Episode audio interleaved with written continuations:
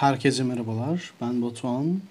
Bugün sizlere dakikalar içinde psikoloji kitabının ilk 20 sayfasını seslendireceğim. Keyifli dinlemeler diliyorum. Psikolojinin serüveni klasik Yunan tarihiyle başladı. Plato ve Aristo ölümsüz ruhların varlığı ve insanın bir takım şeyleri deneyimleme, anlama ve düşünme kapasitesi üzerine tartışmalar yürüttüler.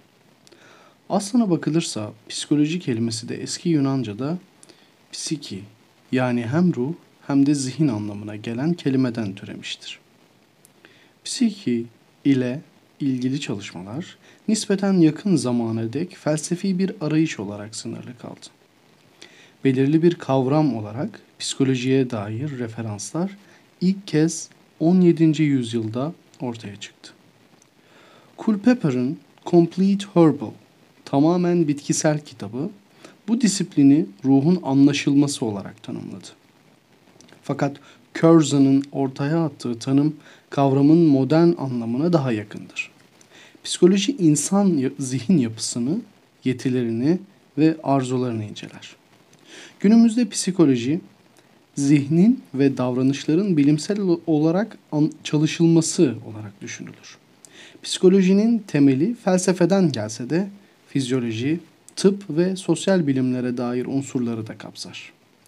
Psikoloji 19. yüzyıl sonlarına doğru sinir bilim ve sosyoloji dallarıyla birlikte bir bilim olarak ortaya çıktı ki bu dallarla çok daha sağlam bir bağı vardır.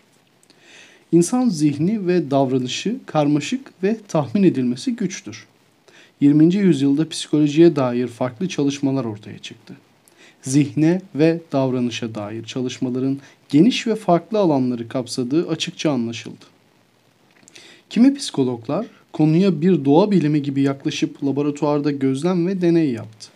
Diğerleri ise meseleyi zihne dair bozukluklar ve davranış sorunları yaşayanlara fayda sağlayacak klinik bir bilim olarak gördü.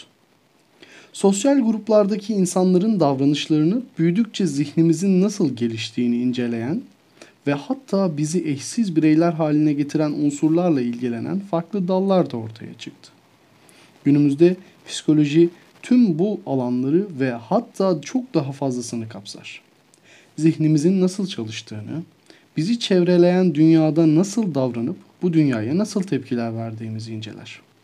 Diğer bilim dalları gibi zihnimize dair bir içgörü kazanmamızı sağlamakla birlikte psikoloji klinik terapiden sosyal politikaya, yönetimden pazarlamaya pek çok uygulama alanı da doğurdu. Çok ama çok geniş bir alandır ve insanı her seferinde büyülemeyi başarır. Psikolojinin öncüleri. Doğa bilimleri, bunlar nelerdir? Astronomi, fizik, kimya, biyoloji ve jeoloji, dünyanın doğası ile ilgili bir takım felsefi yorumlardan gelişti. Fakat 19. yüzyılın sonuna dek düşünme ve davranış biçimimizin bilimsel bir şekilde çalışılmasına olanak tanıyan bir bilim dalı ortaya çıkmadı. Bunun sebeplerinden biri de diğer insanların zihinlerinde neler olup bittiğine doğrudan bir erişimimiz olmadığı için zihinle ilgilenen düşünce sisteminin daha çok bir iç gözlem meselesi olarak görülmesi ve gerçek bilimin objektifliğinden mahrum kalmasıdır.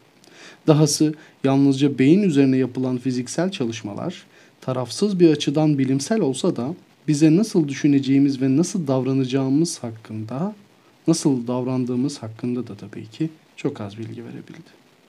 Bazı fizyologlar, özellikle de Almanya'dakiler çalışmalarını zihinsel sürece yöneltti. Tam da aynı zamanlarda filozoflar, özellikle de Amerika'dakiler zihnin felsefesi üzerine çok daha katı bir bilimsel yaklaşıma yönelmişti. Bu iki farklı yaklaşımla psikoloji adındaki bu yeni bilimsel disiplin ortaya çıktı ve felsefe ile fizyoloji arasında bir köprü görevi üstlendi. Zihin ve beyin. Dünyanın pek çok kültüründe insanların bedenden bağımsız olan bir ruha, genellikle de ölümsüz bir ruha sahip olduklarına dair bir inanış vardır. Yunan filozoflar ruh ya da pisi şeyi bizim mantık yürütebilmemizi sağlayan merkezimiz olarak gördü ki günümüzde biz buna akıl adını veriyoruz. Aristo ve onun takipçileri beden ve ruhu ayrılmaz bir bütün olarak görürken Plato psişenin sonsuz idealar dünyasına ait bulunduğuna ve bedenlerimizin içinde yaşadığı materyal dünyadan ayrı olduğuna inandı. Daha sonra filozoflar özellikle de İslam dünyası alimlerinden ibn Sina ile büyük matematikçi ve filozof René Descartes, manevi zihnin ve maddi bedenin birbirinden ayrı mevcudiyetler olduğunu ileri sürdüler. 1949 yılında Gilbert Ryle, beden ve makinedeki hayalet olarak görülen ruhun birbirinden bağımsız olduğu düşüncesini reddederek söz konusu zihin-beden ikiliğine meydan okudu. Daha yakın zamanlarda bilgisayar teknolojisi faydalı bir kıyas oluşturdu. Beyin ve zihin tıpkı donanım ve yazılım gibi düşünülebilir. Farklı ancak birbirlerine bağlılar. Sinir bilim 19. yüzyıl ortalarında tıp bilimi merkezi sinir sistemine odaklanmaya başladı. John Martin Charcot'un da içinde bulunduğu erken sinir bilimciler çoklu skleroz gibi durumları inceleyip tanımladı. Böylece sinir sisteminin fizyolojisine dair araştırmalara hız verdiler. Camillo Golgi tarafından geliştirilip tekil hücreleri mikroskop altında incelemeye olanak tanıyan boyama tekniği bu konuda bir dönüm noktası oldu. Modern sinir bilimin kurucusu Santiago Ramon Callao, sinir sisteminin ve beynin sinir hücrelerini şimdilerde bu hücrelere nöron denmektedir. Tanımlamak ve sınıflandırmak için bu tekniği kullandı. Sonraki araştırmalar nöronların elektrokimyasal sinyaller aracılığıyla birbirleriyle iletişime geçtiklerini gösterdi. Duyu organlarından aldıkları bilgiyi beyne ilettikleri anlaşıldı. Ayrıca beyindeki nöronlar arasındaki elektrokimyasal aktivitenin zihinsel işlemlerle bağlantılı olduğu netleşti. Bu da psikolojiye dair fizyolojik bir yaklaşımın ortaya çıkmasını sağladı. Hipnoz Alman doktor Franz Mesmer hastaların canlı manyetizmasının dengesini geri kazandırmak için mıknatıslar kullanarak yaptığı terapisiyle 18. yüzyıl sonlarında üne kavuştu. Daha sonraları hipnotizma olarak bilinen tedavisi sırasında hastalarından bazıları trans benzeri bir duruma geçip bu durumun semptomlarını, rahatsızlığını iddia ettiler. Mesmer'in çağdaşlarından olan Portekiz Goalı rahip Abbe Faria, buradaki esas meselenin mıknatıslar değil, hastayı telkine çok daha duyarlı hale getiren bilinçli rüya görme olduğunu fark etti. Artırılmış duyarlılığa sebep olan zihinsel durumu tetikleyen teknik, daha sonrasında cerrah James Braid tarafından hipnoz olarak isimlendirildi ve 19. yüzyılda hem terapi hem de bir eğlence biçimi olarak oldukça ilgi uyandırdı. Önde gelen sinir bilimcilerden Jean-Martin Charcot hipnozu histeri tedavisinin bir parçası olarak kullanmaya başladı.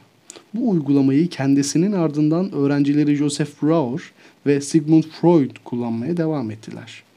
Freud, hipnoz kullanımından yola çıkarak konuşma tedavisi yöntemini ve bilinç dışı ve psik analiz teorilerini geliştirdi. Sağlık durumu Tarih boyunca ruhsal hastalıklara şüphe ve hatta korku ile yaklaşıldı. Ağır ve ciddi durumların çoğunlukla bir çeşit cinnet bir çeşit cinnet haliyle alakalı olduğu düşünüldü.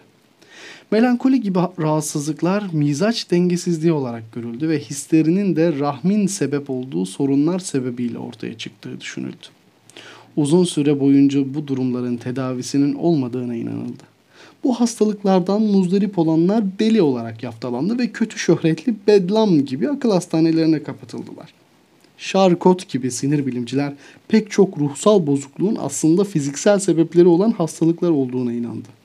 Bu düşünce 1883 yılında Textbook of Psychiatry kitabı yayımlayan Emil Kraepelin'in de içinde bulunduğu diğer doktorlar tarafından da benimsendi.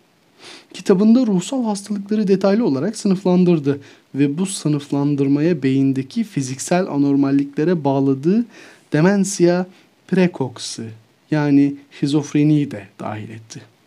Krepel'in modern psikiyatri alanının zihinsel rahatsızlıklarının tıbbi olarak sınıflandırılmasının ve tedavilerinin temelini attı. Deneysel psikolojinin başlangıcı. Psikolojinin farklı bir bilim dalı olarak tesis edilmesindeki en önemli figürler, figürlerden biri Alman fizyolog Wilhelm Wundt'tur. Psikolojiye olan ilgisi tıptan mezun olduktan sonra Heidelberg Üniversitesi'nde Hermann von Helmholtz'a asistanlık yapıp insanda duyusal algı konusunda araştırma yaparken başladı. Sonrasında Leipzig Üniversitesi'nde psikoloji alanında dersler verdi ve yine bu alanda belki de ilk ders kitabını yayınladı. 1879'da ilk deneysel psikoloji laboratuvarını kurdu. 1879'da ilk deneysel psikoloji laboratuvarını kurdu. Zihne dair çalışmalarında bilimsel metodolojiyi uygulamalı amaçladı ki bu onun için bilinç ve algı üzerine çalışmak anlamına geliyordu değişmez laboratuvar koşullarında insan deneklerinin farklı duygulara nasıl tepki verdiklerini gözlemleyip ölçtü ve deneklerinin deneyim, deneyimlerine dair raporları kayda aldı. Kontrol edilebilen ve yinelenebilen bir deneyler bu deneyler konusundaki ısrarı deneysel psikolojinin standartlarını belirlemiş ve bu alanın bilimsel güvenilirliğini oluşturmuştur. Pavlov'un köpekleri. Psikoloji dünyasında dönüm noktalarından biri tamamen tesadüf eseri ortaya çıktı. Buna sebep olan kişi de deneysel bir psikolog değil, bir fizyolog oldu. 1890'larda köpeklerin sindirim sistemlerinin fiziksel çalışma biçimleri üzerine çalışan Rus Ivan Pavlov, sindirim sistemindeki rolünü belirlemek adına salyayı gözlemlemek için bir yöntem buldu salyanın yalnızca yemeğin fiziksel mevcudiyetine bir tepki olmadığını, köpeklerin yemek beklerken veya psikolojik bir uyaran olarak yemeğin düşüncesiyle bile salya ürettiklerini keşfetti. Bu olguyu keşfedebilmek maksadıyla deneylerinin yöntemini değiştirerek koşullama prensibini yani davranış biliminin temel taşlarından birini buldu. Bu yaklaşım yarım yüzyıl boyunca psikoloji üzerinde hakimiyet kuracak prensiplerden biri oldu.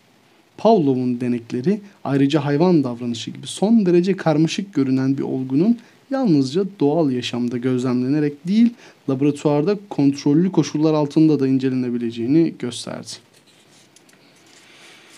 Geniş bir yelpaze. 20, 20. yüzyıl boyunca psikoloji denen bu yeni bilim dalı çok daha geniş bir disipline dönüşerek sosyal ve gelişim psikolojisi, bireysel farklılıklar ve klinik psikoloji olarak dallara ayrıldı. Amerika'da Pavlov'un deneylerinden ilham alan yeni nesil psikologlar davranışın bilimsel olarak incelenmesini zihinsel sürecin felsefi olarak incelenmesine ye tuttular. Bu sırada Avrupa'da Freud'un bilinç dışı ve psikanaliz teorileri çoğu kişi tarafından bilimsel olarak kabul görmese de son derece etkili olmaya başladı. Özellikle Alman psikologlar Wilhelm Wundt'un deneysel psikoloji geleneğini takip etti algı konusunu inceleyerek davranışçılığa ve Freud'un psikodinamik yaklaşımına Gestalt psikolojisi olarak bilinen bir yaklaşımla karşı çıktılar. Beyin görüntüleme tekniklerindeki ilerlemelerle biyopsikolojiye dair uyanan ilginin yanı sıra davranış yerine bilişsel sürece yapılan bu vurguda yüzyılın ikinci yarısına hakim oldu. Bu podcast'te psikolojinin temel kavramlarını dinlediniz, temel olaylarını dinlediniz. Bir dahaki bölümde biyolojik psikoloji temelleriyle devam edeceğiz. Bir dahaki bölümde biyolojik psikoloji bölümüyle devam edeceğiz.